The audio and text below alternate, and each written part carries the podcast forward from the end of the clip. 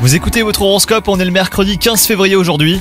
Les Capricornes, si vous êtes en couple, vous avez un besoin de partage et de communication que les astres vous encouragent à révéler.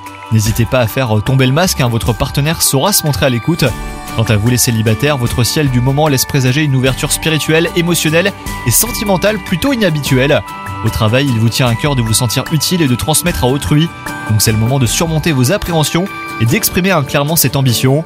Côté santé, un trop-plein émotionnel vous empêche d'organiser vos pensées et votre quotidien les Capricornes.